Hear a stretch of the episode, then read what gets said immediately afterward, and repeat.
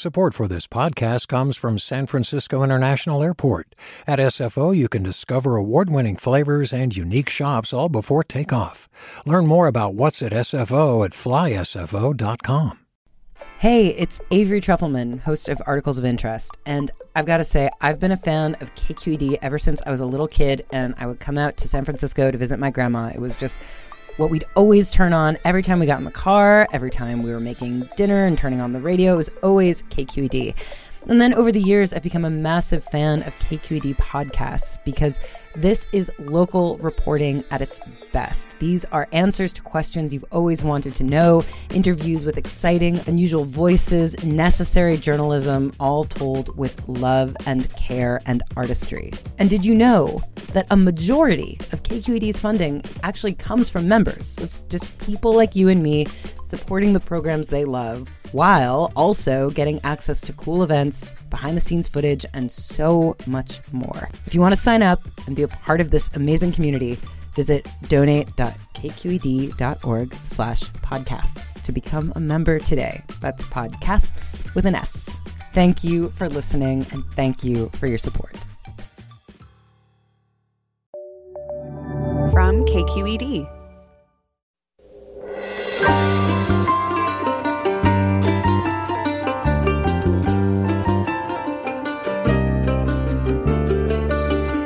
From KQED Public Radio in San Francisco, I'm Mina Kim. Coming up on Forum, hundreds of marchers gathered in East LA this past Saturday to commemorate the 50th anniversary of the Chicano Moratorium, when tens of thousands came to protest the disproportionate death toll of Mexican Americans in the Vietnam War.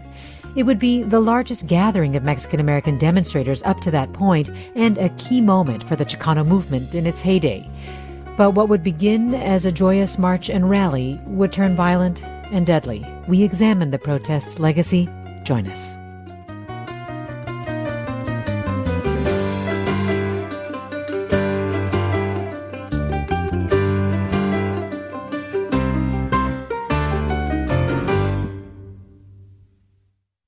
This is Forum. I'm Mina Kim.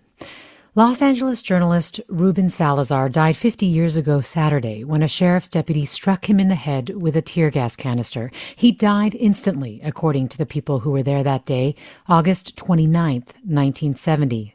On that day, more than 20,000 people had gathered in East LA to protest the disproportionate death toll of Mexican Americans in the Vietnam War.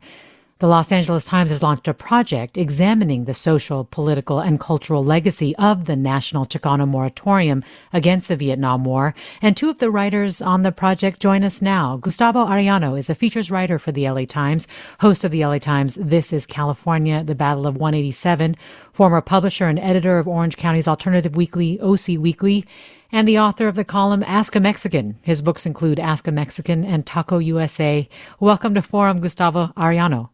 Gracias for having me. Mm, really appreciate you being here. Also with us, Daniel Hernandez, a reporter covering culture in LA for the LA Times.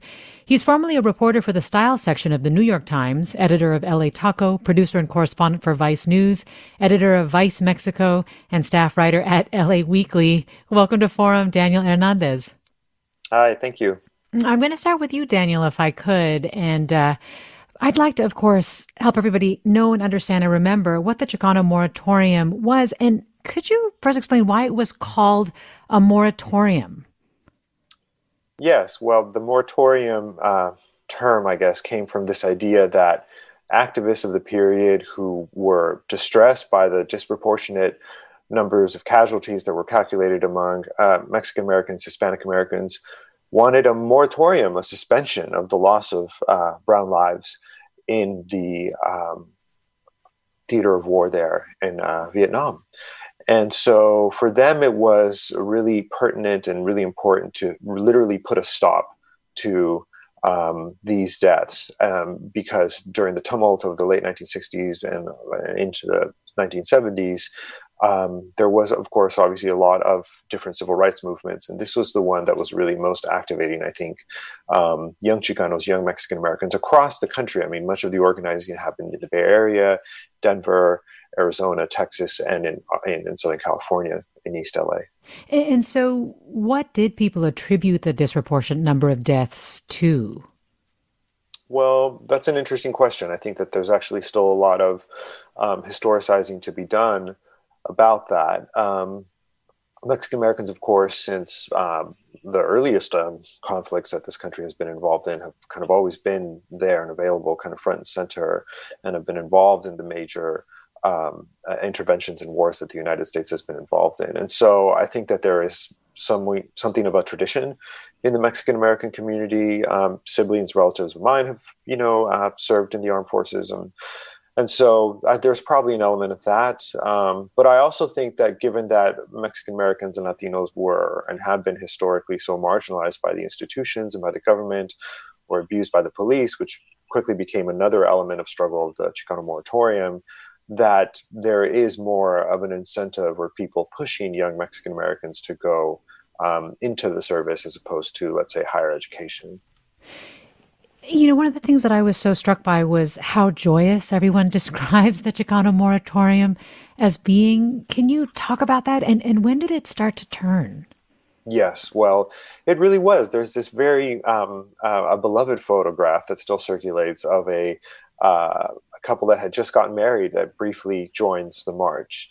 There were people, um, obviously, it was Mexican American led, but there were people of all ethnicities and colors that were present there, including, you know, activist Jewish American lawyers and African Americans in solidarity. Um, and it really was a very familial, joyous sort of event there had been, according to the accounts, um, kind of fringe elements, the way that we have today, you know, frankly speaking, in terms of some of the pro- peaceful protests that occur in our cities today, of people who are sort of taunting or trying to confront some of the um, sheriff's deputies that were um, sort of monitoring the course of the march. Once it reached the park, there was some kind of trouble at a liquor store about a block away. It's so crazy because I was literally just there this weekend and I saw it's still named the Green Mill Liquor Store. Mm. Um, there was, and police were called there. And then that's where someone threw a bottle, and then the word basically of rioting or of, of theft kind of arose from there. And then the sheriff's department literally seemed to just sort of raid the park and start attacking indiscriminately with batons and with tear gas um, the people who had been gathered there, and then some elements of, of the people who were being attacked um, through the tear gas back, through uh, bottles and rocks. And so um, it kind of all devolved from there. And of course, Gustavo Arellano, this is the protest that that killed Ruben Salazar. Um, this event was where it happened, and that is what your piece reflects on quite a bit. Was the police killing of this journalist can you remind us who Ruben Salazar is, first of all? Ruben Salazar is a titan of American journalism in the sense that he literally created a genre from nothing, the Latino beat, covering Latinos as more than just as uh, some people call them zoo pieces, uh, treating Latinos as individuals. So he was a reporter born in Juarez, right across from El Paso, but grew up in El Paso, joined the Los Angeles Times in 1959, one of three Latino reporters at the time, ends up becoming a foreign correspondent, covered California as well. Then in 1969, uh, the owner of the Los Angeles Times, Otis Chandler, calls him back from Mexico City and says, "Look, we we finally realized, hey, there's a lot of Mexican Americans here in Southern California, and they're really upset." And you start covering them. And so he covered them for a year as a reporter, but he felt stymied by a career advancement at the Los Angeles Times. So in 1970, he gets a job as a news director for KMEX, Canal 34, which is a Univision station now in Southern Cal- in Southern California. But the Los Angeles Times also offered him a role as a columnist. In other words, he was going to, you know, he was now going to be able to give his opinions about the the you know the day and especially with Mexican American movements. His first one, uh, February 6, 1970, was called "What Is a Chicano and What Is It That He Wants?" is a classic immediately of Chicano literature. You read it even today; it's literary lightning. And well, can you tell us what happened to him? And I realized when I read the intro, I, I called what killed Salazar a tear gas canister, but really, in later reading other articles in the project, I mean, it was like a torpedo shaped projectile that was designed to rip through plywood that was shot into the bar where he was, right? Oh yeah, it, it, was horrific. So what ended up happening was uh, Ruben's there uh, in his role as a news director for KMEX on August 29th, 1970. Things start really to get horrible, frankly. So he ducks into a bar with one of his colleagues, the Silver Do- the Silver Dollar Cafe. By all accounts, he's drinking a beer. Uh, the LA sheriff's deputies say they get a call that there's a hostage situation inside the Silver Dollar Cafe, even though everyone says there wasn't. So there's an iconic photo taken by Raul Ruiz, a legend in Chicano journalism, that shows an LA sheriff's deputy holding what looks like a little bazooka, but it's his tear, tear gas gun, as a woman's desperately trying to make him stop. He fires this canister, this projectile, really, no more than 20 feet inside the bar. The bar is the, the the door is open, but there's a curtain as a partition. It goes directly into the bar and immediately kills Ruben. And if you see the picture, though, you know, I'm not a police officer, but I have friends who are in law enforcement, and they say, you know, when you're at a crowd, when you fire a tear, gra- a tear gas, you fire it on the ground so it scatters. You don't fire it up. Like you don't even fire it at, at face uh, level because because of that very reason that it could hurt someone. Well, in this case, it killed someone. They left Ruben's body there for seven hours until they finally were able to take it out. And, you know, these facts have left people wondering if, in fact, Ruben Salazar was targeted uh, by sheriff's deputies and police. Can you explain why? In early in one of his first columns he angered the police chief of los angeles ed davis hugely in the fact to the point where ed davis basically put him on an enemies list. At that time already the fbi is invested has a secret file for salazar and they actually got a source within the los angeles times. No one to this day knows the identity of him. Towards his last days ruben was telling his colleagues and friends hey i think i'm being followed. I think i'm being uh tailed by the LAPD because he, I mean, again, you want to talk about prophecy. He was talking about police brutality in the Latino community in 1970. And so to this day, there are people who still say Ruben Salazar was targeted, if not flat out assassinated. There was a coroner's inquest done just a, about a week after his killing that found at, you know, at best, it was a tragic, horrible accident. And the LA Sheriff's uh, Department at the time said, yeah, our guy wasn't uh, following his training, which nevertheless, this guy who didn't follow training and killed this iconic reporter faced no discipline and, you know, c- c- and still lives to this day. You know, you referenced his column also, Who is a Chicano and What is it the Chicanos want. And I just want to read a little bit from it just because I, I do think it gives you a real sense of, of Salazar. He writes, Mexican Americans, though indigenous to the Southwest, are on the lowest rung scholastically, economically, socially, and politically. Chicanos feel cheated. They want to effect change. Now Mexican Americans have to live with the stinging fact that the word Mexican is a synonym for inferior in many parts of the Southwest. That is why Mexican American activists flaunt the barrio word Chicano as an act of defiance and a badge of honor.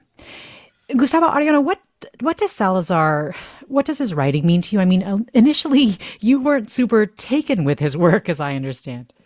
Oh no! Like there, there's a great collection of his work called Border Correspondent, uh, released by the University of California Press, and it takes the totality of his career. So I first came up, upon his work as a college student, even before I wanted to be a reporter. So I was looking for a radical, and you read a lot of his stuff. He, uh, you know, let's be honest, he wasn't the greatest of writers, and so I, you know, so looking for this radical, I'm like, this is it. I mean, the the, the his initial column is amazing, but the rest is like you have some hits and misses. Definitely not the person I thought he was going to be. So I gave the book away. Now, a little bit wiser, 20 years later, I see that the strength of Ruben was again, I, I call him like the a journalistic John the Baptist when it came to issues of Mexican American, both representation in the newsroom and in the pages of the paper. So he created a beat out of nothing. You, you see some of his writings, both columns and reporting, uh, he's writing about stuff we still talk about to this day. He was writing about gentrification in, in Mexican American communities 55 years ago, police brutality, educational attainment, the question of immigration, the question of very much of identity. I, you know, so reading him uh, 20 years ago, I thought, oh, he was like, he's cliched. He's writing about the stuff that everyone's writing about, but I didn't realize he was the first person to do so. We're talking with Gustavo Arellano, a columnist for the LA Times, and Daniel Hernandez, a reporter covering Los Angeles culture for the LA Times. We're talking about the Chicano moratorium in 1970, and I want to invite you, our listeners, to join the conversation. What are your memories of that day? What are your questions about the moratorium and its legacy? Do you remember Ruben Salazar's columns? Did they have any impact on you? And do you see parallels to what happened 50 years ago and what's happening today? Join us 866 733 6786 is the number to call at KQED Forum on Twitter and Facebook. Our email address forum at kqed.org. Stay with us.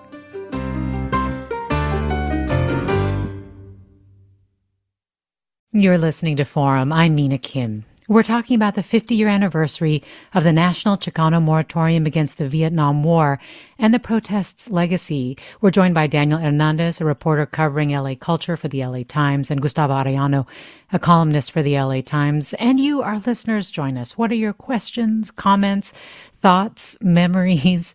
Give us a call, 866-733-6786. Again, 866-733-6786. You can also get in touch on Twitter and Facebook at KQED Forum or email your questions to forum at kqed.org.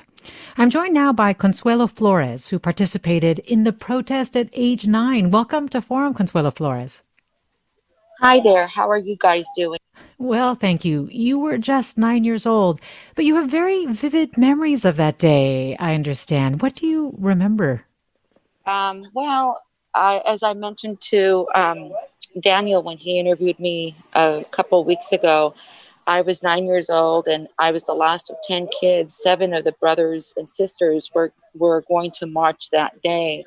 Two of those brothers were um, leaders in the march. They had been organizing as part of the movement um, because one of my oldest brothers had gone to Vietnam.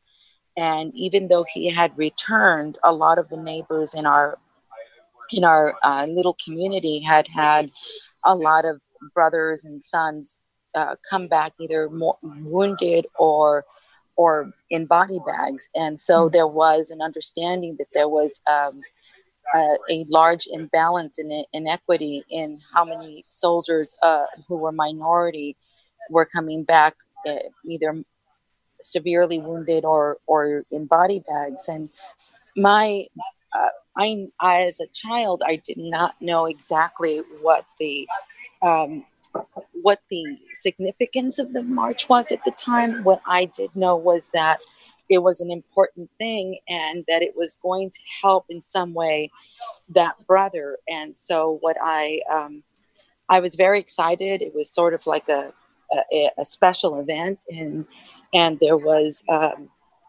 an opportunity for me to participate with my whole family, uh, which I was very excited about. And uh, I I knew that it was an important thing, and and so I I wanted something to I wanted to wear something special for that day. So that same brother who had gone to war had given me a pair of red shoes, of red tennis shoes. And so I wore them. And the night before, it was very exciting for me. I went to bed early. I uh, was so excited the next day. I got up early. It was sort of like a Christmas and birthday, but it was different. So I hurried up. I, I tried to do everything quickly that day with the idea that if I did it quickly, the time would pass quickly. And uh, we were all, all of my sisters and one of the younger brothers uh, were all on the porch of my mom and dad's home in East Los Angeles. And we could hear the march and we could hear um, as it was coming up the street on its on the way to Laguna Park at the time was Laguna Park and that's where we had gone swimming. That's where the plunge was. That's where I learned to swim. So my mom was like, "Yeah, sure, go and just be careful." And um, well, I so, think you're really capturing the the joyous moment and the anticipation of what that that day would be, Consuelo. And I, I love your detail about wanting to wear those special shoes that your brother had given you. What happened to those shoes? Why don't you still have them today? And this is where I start to kind of get emotional. So I think it's just PTSD. I think that really impacted my life so much. And even talking about it 50 years later is really, um, it gets me. So I, um, I was, I went to the march and I, I was wearing my red shoes and we got to the park and everything was great. Everything was wonderful. Um, there were you know speakers and there were a bunch of people and there were you know i was interested in folklorico dancing so i made sure i sat right in front of the stage where the folklorico dancers were going to be performing. And so i i went ahead and sat down with my sisters. My oldest sister was, um, my oldest sister was sitting between me and the next oldest to me on her right. I was on my oldest sister's left. And so we're we're sitting there and the folklorico dancer started and I was very excited and suddenly somebody ran up to the stage and um, started yelling, Everybody get out of the park now. Everyone get out of the park now. And suddenly again I felt the ground beneath me shaking and I didn't know what was going on. And as I'm trying to turn around to look at what was happening behind me, I could see bottles and smoke and, and rocks. And I could uh, all of a sudden was getting lifted by my right arm. And I had taken off my shoes at that point to see the folklorico dancers after the march. And I did not have enough time to put to tie those shoes on. So I just slipped them in as as quickly as possible and I started running and my sister is like we got to run we got to run. In the chaos of that moment we lost all of our other siblings so it was just the three of us and we were we ran to the end of the park and we were standing on a corner and i was trying to get my shoes back on correctly like tie them. And at the same time i saw a policeman hit a, a man over the head with a baton and blood just started streaming down his face. And my sister said, Let's go. We've got to run. So we started running. We went back up to Whittier Boulevard and we started running home. And at this point, I'm trying desperately not to lose my shoes, but I'm I'm just running, and this, the, the cops are shooting at us. They're shooting tear gas at us, and my nose is burning, my lungs are burning, and my eyes were crying at this point. And suddenly, I just lost the shoes. I and I started running barefoot on, you know, hot August I asphalt. I can see why this event would bring up such emotions for you. I mean, what you're describing is is traumatic, and also to experience it as a nine year old. Um, you know, before I let you go, I wonder what you feel like you you learned that day. Um, you lost your shoes, but I almost feel like you're talking about losing something else as well, almost like a sense so of yeah. We got home. We got home, and uh, my sister was lost so one of my sisters was lost, and my brothers had to go find her, and they did find her, and they brought her home. She was overcome by tear gas, and she was vomiting at that point. Uh, it was a very traumatic experience. And then later on that night, we saw what was referred to at that point as the riots, and you know, it wasn't it wasn't a riot at all. And um, a couple of days later, we we went down Whittier Boulevard to the park to survey the damage that had occurred during that, you know, the the police brutality that they had um, inflicted on our community. And I, on the way back home, I saw my red shoes. They were against the curb on Whittier Boulevard, and they were, I had taken such care of them, and they were completely battered. They were dirty, and I realized I could never get them. I was not ever going to be able to get them back. And uh, years later, I realized that that was, in essence, when I lost my innocence, when I really understood what how our community was viewed and how disposable we were to those people who were in charge. And I also vowed at that point, without really being able to verbalize it, um, I vowed that I would do everything I could in my lifetime to ensure that that never happened to anybody else again, that there was going to be some kind of justice. And I w- have worked um, for social justice issues all of my life. Uh, and that is basically how those red shoes came to symbolize um, what my jobs, my life's um, goal was going to be, my life's focus. Consuelo, thank you for sharing that story. I really appreciate it, and I'm sorry that uh, that we've asked you to remember something that is clearly so difficult, but at the same time, it is amazing the kind of impact it had on you and the way that it impacted your career. Consuelo Flores joining us just now. And, and Daniel Hernandez, I mean, that, Hernandez, that really is a big part of this story, right? Isn't just what happened at the protest itself, but, but the way that it affected people and in many ways, many Mexican Americans afterwards. Can you talk a little bit about what you learned in terms of its legacy or its impact?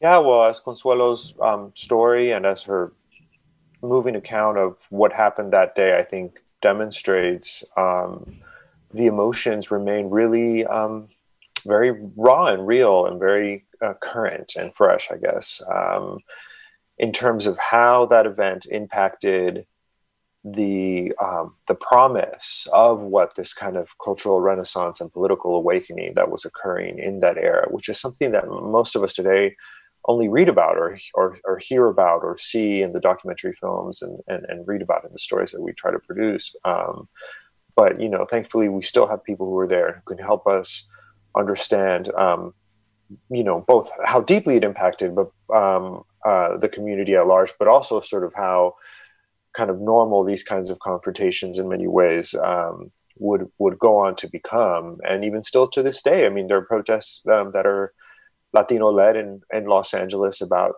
um, uh, unarmed uh, Latino men who were killed by sheriffs or the LAPD to this day. And so I think that um, it is important to remember, though, that ultimately um, what occurred that day really affected each person on an individual level and in different ways.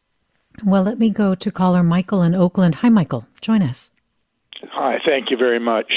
Um, you know, I'm one of the probably many non Latinos who was there at that march. I'm so glad that they're, uh, you know, bringing this back into the consciousness because I thought it had been forgotten to history.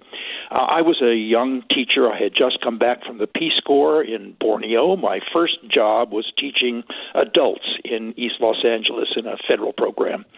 And so I had made very close friends, and I had one particular family that uh, basically adopted me. I was part of their family, and we were all at this wonderful occasion uh, protesting the war, but protesting it with music and dance and laughter and families and picnics. And it was just, it was, it was really a wonderful, memorable uh, event until uh, what's been described began.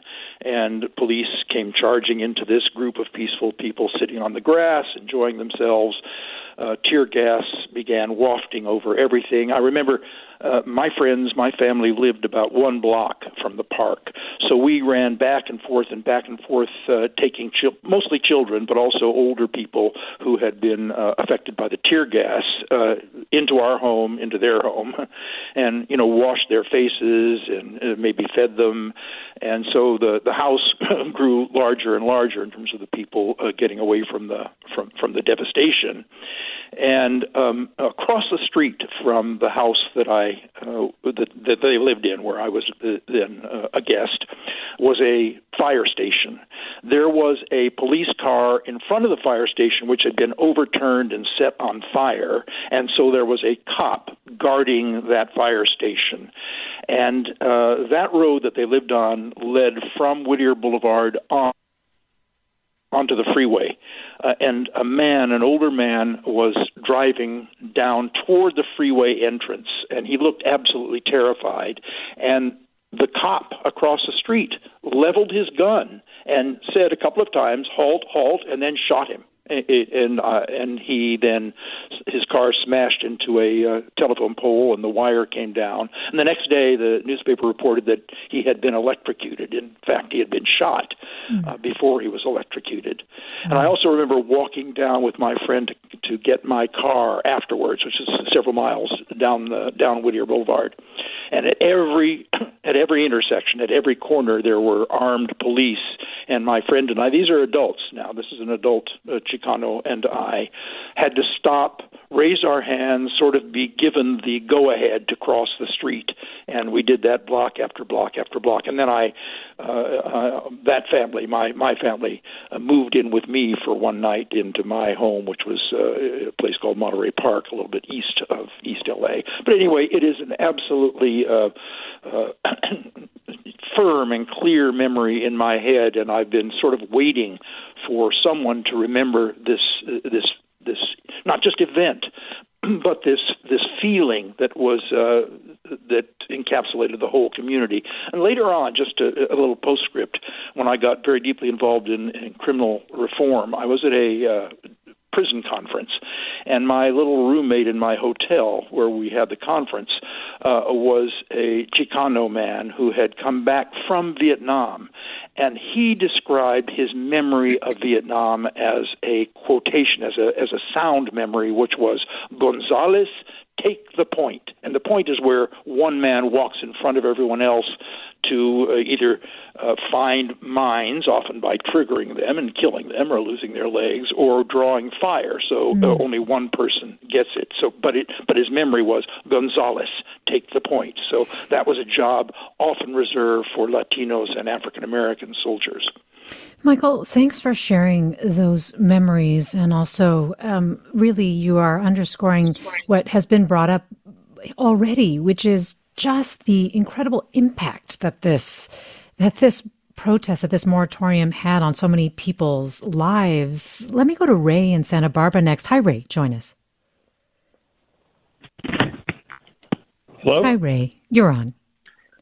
Okay. Um, I was not there but uh, my brothers, my two brothers, and my cousin, at least one cousin of mine, I have many cousins, they were there. My cousin Bobby was really beaten badly, and uh, I had to work at Jack in the Box in Santa Ana, Orange County, to put myself through college, so I couldn't go. But I think the the thing that I took out of it the most was the death of Ruben Salazar. Because I, I've been a journalist all my life, about 45 years, and uh, I think uh, a lot of other people like me, maybe thousands, were inspired by what he was trying to do. And uh, you should remember, he was not a, a liberal, you know, raving, you know, Chicano activist. And um, he, he was very conservative. He lived in Orange County like I did. And uh, he he really uh, represented the type of thing that uh, I think California and the whole country needed more was more writings about uh, Chicanos, and uh, some today people don't uh, use that term that often, but uh, I always will. Because, I'm a journalist who yeah. happens to be a Chicano. and I, I urge everyone to read the LA Times articles by Robert Lopez. Uh, I believe it came out this week uh, about Salazar and about the moratorium in general, because um, uh, it, it, it, says a lot. In fact, the lady who lost her shoes is, is mentioned there in, in, that article. But uh, Robert wrote. Um, Robert's a great journalist too, along well, with my friend George Ramos. Well, thank you, Ray, for for sharing that. And uh, we have a listener who writes Sonoma State University named its library Salazar Hall in the 1970s. Now I know why. We're remembering the 50th anniversary, well, remembering the National Chicano moratorium against the Vietnam War 50 years later, and we're hearing its impact and legacy. And we'll have more of that after the break. I'm Mina Kim. This is Forum.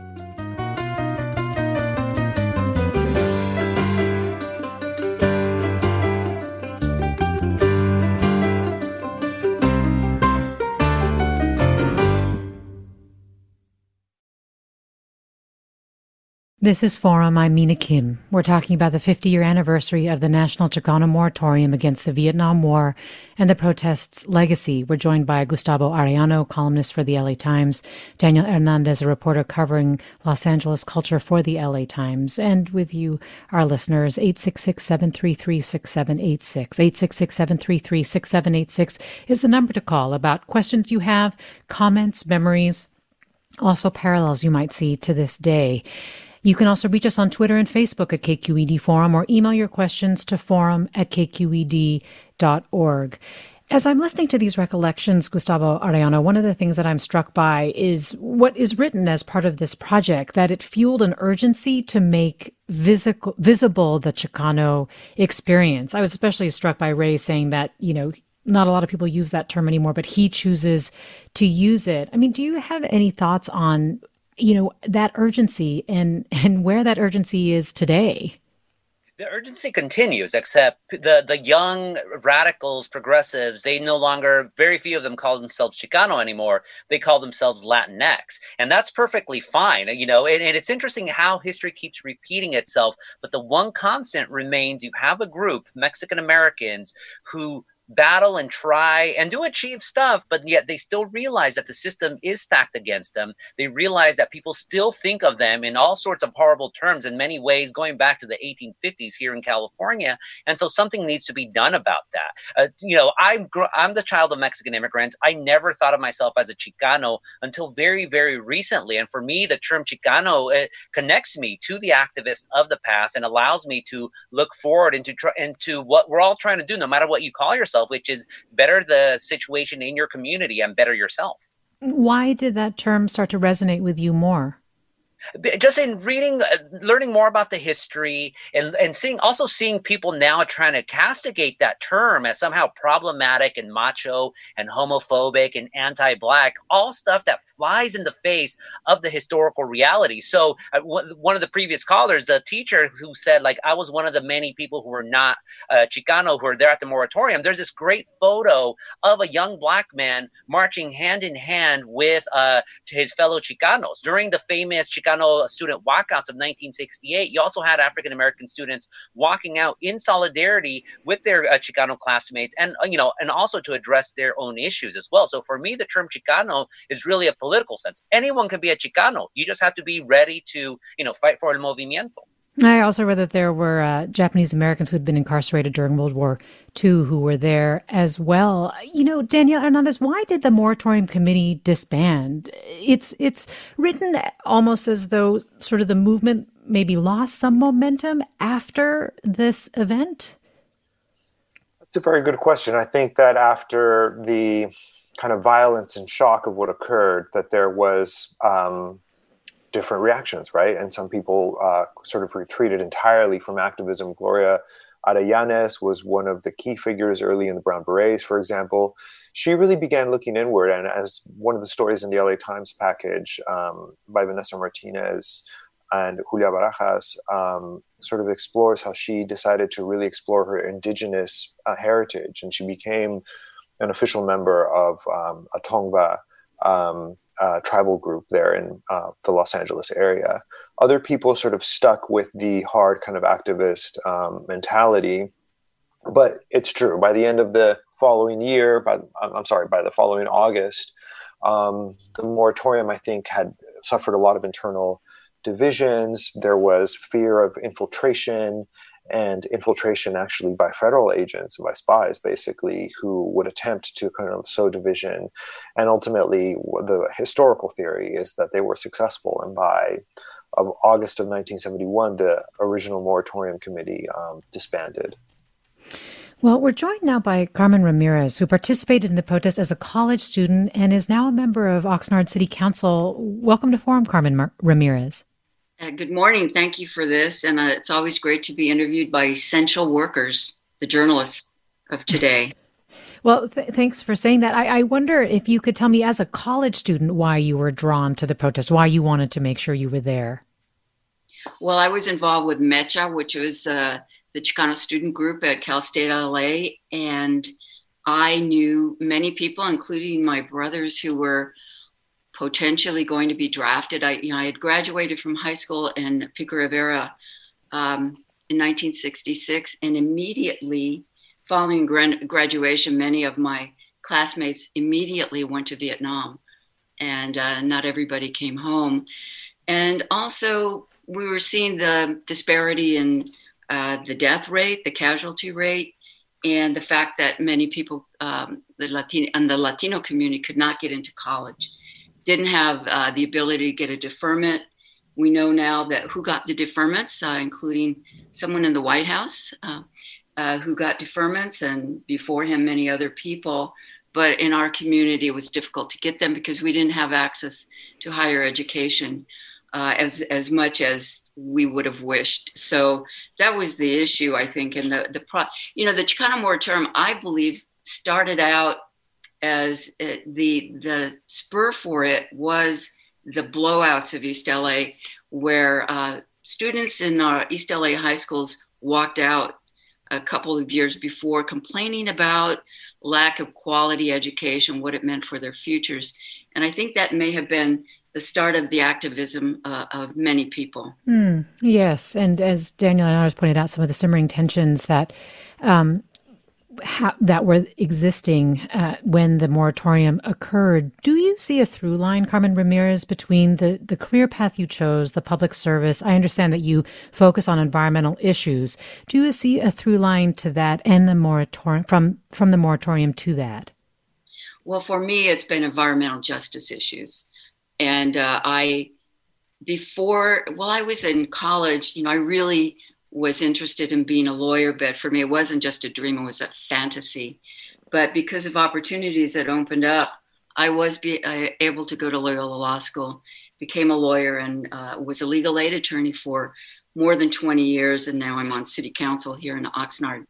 But I, I, the through line is uh, the quest for justice and equality, which we're seeing in today's movements of social unrest demands for justice in the Black Lives Movement. I'm very proud of our city council because we did unanimously adopt a resolution calling um, racism a public health crisis. And we did declare that Black Lives Matter. So I I see the through line, and you know, just as Martin Luther King said, you know, the it's it's a long way, but we are going towards justice. We have to keep fighting for it. And those of us who think, well, you could get it in a day or, um, you know, I'm done. I already did my five years of being a, an activist. You know, it's it's till the day you till the day you leave the planet. well, yeah. Carmen Ramirez, thanks so much for your reflections. Really appreciate it. Of course. Thank Carmen you. Ramirez, a member of the Oxnard City Council who was at the National Chicano Moratorium against the Vietnam War. And let me go to Kiara in Corte Madera. Hi, Kiara. Hi, Kiara. Are you with us? Hi there. Sorry, I was on mute. no problem. um, hi. I really appreciate this program. I'm very, very interested. I identify as a young Chicana. Um, I'm in my early 20s and have been coming into that identity within the past couple of years. Um, and in just reflecting on my parents' generation and then my grandparents' generation, who were very involved with like the farm workers' strikes, I'm just looking at the present state of like the protests that are happening around me for my generation of Chicanos and Chicanas, and in reflecting on this era in the 70s, it feels like it was such a um, robust and um, powerful movement. And I think that I've been searching for that in the present hmm. a bit and trying to understand what happened to it. And I understand the whole the questions that were just answered really do speak to that of how it transformed and kind of disseminated. But just it is kind of a then and now question of like where do you see it now? Do you think there is the power to recoalesce into the strength of what the Chicano movement was then? Um, how to bring back that organizing power um, for this new generation that didn't get to be there, but is existing within this current Black Lives Matter moment. Kiara, thanks. Gustavo Arellano, your thoughts? I think it's per, it's happening actually, it's uh, triggered by Black Lives Matter, and also though by this younger generation of whatever you want to call yourself is perfectly fine, Latinx, Chicanos, or whatever. But they're looking at this history. I cannot overstate how not just well received Uh, but embrace this project that the LA Times did. A lot of people saying, I didn't know this history. A lot of people saying, I read about a little bit, but not in that detail. And so people are being inspired by the, you know, by the folks from the past, by the pioneers and real pioneers, by the way, into going into the present day. But as always, but you know, let's also not romanticize the Chicano movement. A lot of the Chicano, the reason the Chicano movement also just petered out was because there was a lot of infighting. There was a lot of internecine warfare going on, which our package also gets into so my hope is that this younger generation, as all generate younger generations should, learn from the past, get the good, keep the bad in the past and move and you know forge a better path forward for all of us.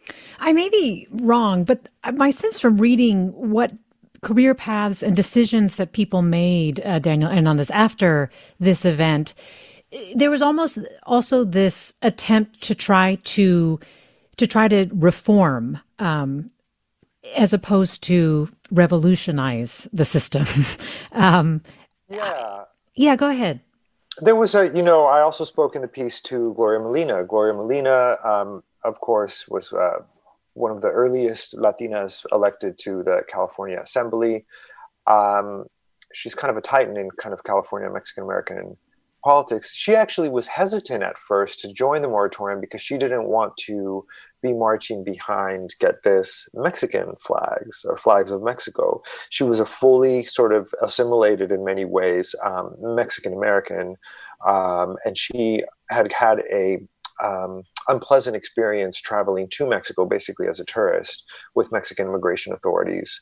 Um, so that kind of colored her view of the kind of middle of the road, let's say, um, kind of viewpoint that she's always sort of maintained. And so I think it's important to keep in mind that a lot of people chose to enter the institutions, people like Molina and others, and in different ways, of course, um, educational institutions, corporate institutions, and, and otherwise. And so I think that there really was a range of perspectives and ideologies that were represented there, which again, I think goes back to how important that event really was. Well, let me go to Sylvia in Thousand Oaks. Hi, Sylvia. Hi. Hi. Thank you. For- Please go right ahead. Yeah, um, I was at the moratorium. My uh, uncle, who had served in the Korean War, he'd come home, and I would always. I didn't live in the East LA. I lived in the San Gabriel Valley, and but I would visit my family there. And he, when he just said, "Come on," and he grabbed a bunch of us kids, and uh, I'm not sure how many of my cousins. We all went. We were walking down Whittier Boulevard um, in the moratorium, and I didn't see any of the violence because I think that maybe it happened and then we left. I'm guessing. But I know later on in years, I found out that my other uncle was on stage at this. He was a, uh, I guess, an activist of some sort in the but uh, you know, so and I was I, I wish I had time to call my cousins to say, okay, you know, give me some more information to kind of put it together. But um, I remember uh, we wa- were walking down, and it was just fun. Yeah. It was a lot of fun, and being with my uncle, which we we all just he was the oldest. He, we just loved him, and so it was, it was a great event. Being with my cousins, we were walking down the street, and everyone was joyous and and I don't even, I thank God I didn't see the violence because I think that would have been awful. That poor girl, which she went through. And so, um, yeah, sorry, Sylvia, was there something else you wanted to say? Well, um, someone made reference about education and not in being. Um, my my dad went to um, Roosevelt High School, and when he went to Roosevelt, he um, his junior high uh, counselor said to him or brought him to the school and said, "This is a college preparatory young man. Please give him, you know, get him some classes." And they wouldn't give him anything college prep. They gave him all the wood shop, metal shop classes. Mm. And he went in, and I remember him asking. Um, he told me, my dad told me, he said, I went and said, please just give me one typing class, and they wouldn't give it to him. Wow, Sylvia, that's quite a story. Thank you for sharing your recollections of that day and also that story, just really illuminating some of the larger things people were fighting for and the experiences that they had. Let me see if I can squeeze one last call in from Ron in Santa Rosa. Hi, Ron. Hi, my name is Ron Lopez. I'm a professor of Chicano Latino Studies at Sonoma State University. I was too young, or I was I would have been only about six years old during the moratorium but it left a lasting impact on me and, and many of my peers. Um, I know that one of the things that's come up is the divisions and also the efforts to divide. And even today, people arguing about, you know, like, what are we going to call ourselves? And I think those are those are all things. Everybody should be allowed to call themselves what they like. What really matters is that we work together on issues of common purpose, like social justice, educational rights. I mean, all these kids that are denied educational opportunities.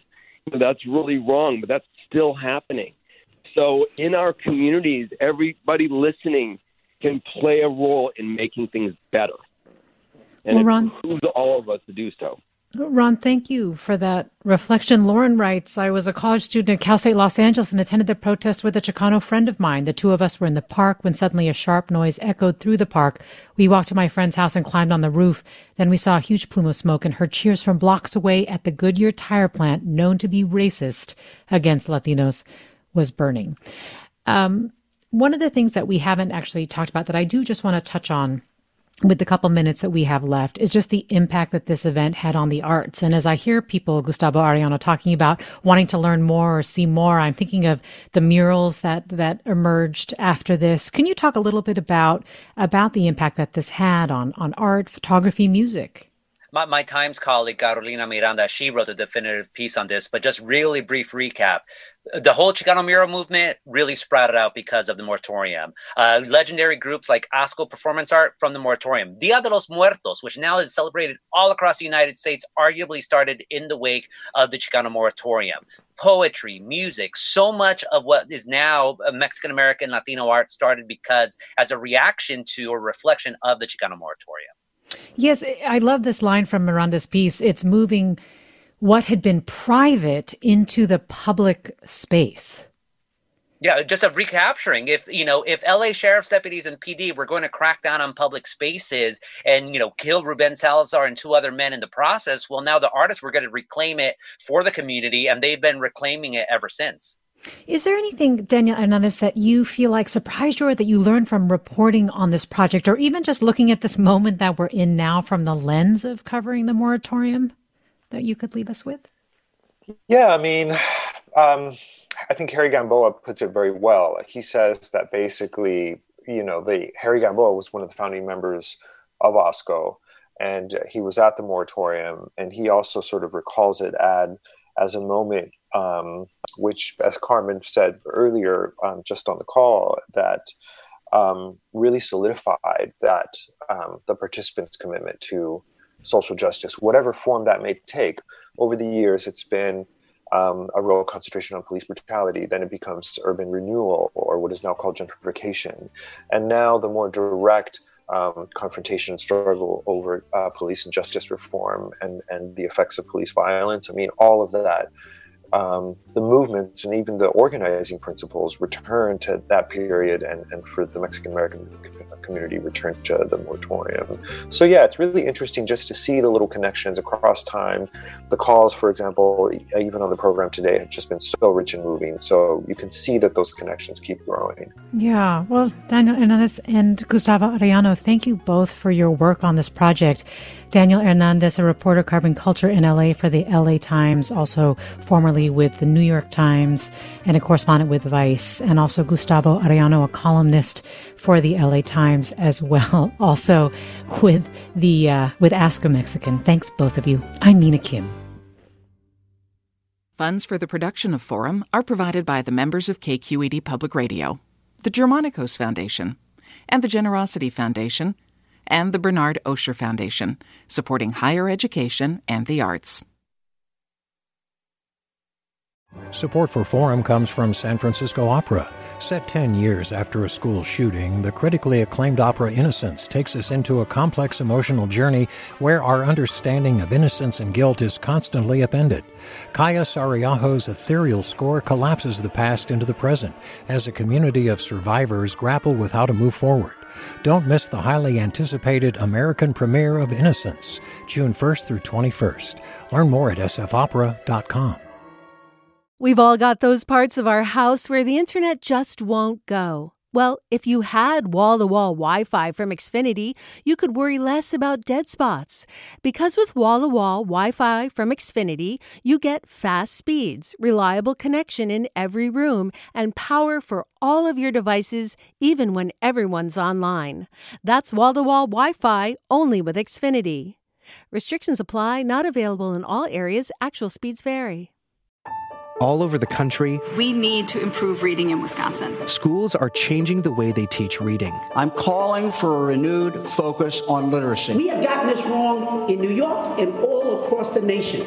And it's happening because of a podcast. I think your podcast has changed my life. And I'm going to share this podcast with everyone I meet. Sold a Story investigates how teaching kids to read went wrong. New episodes of Sold a Story are available now.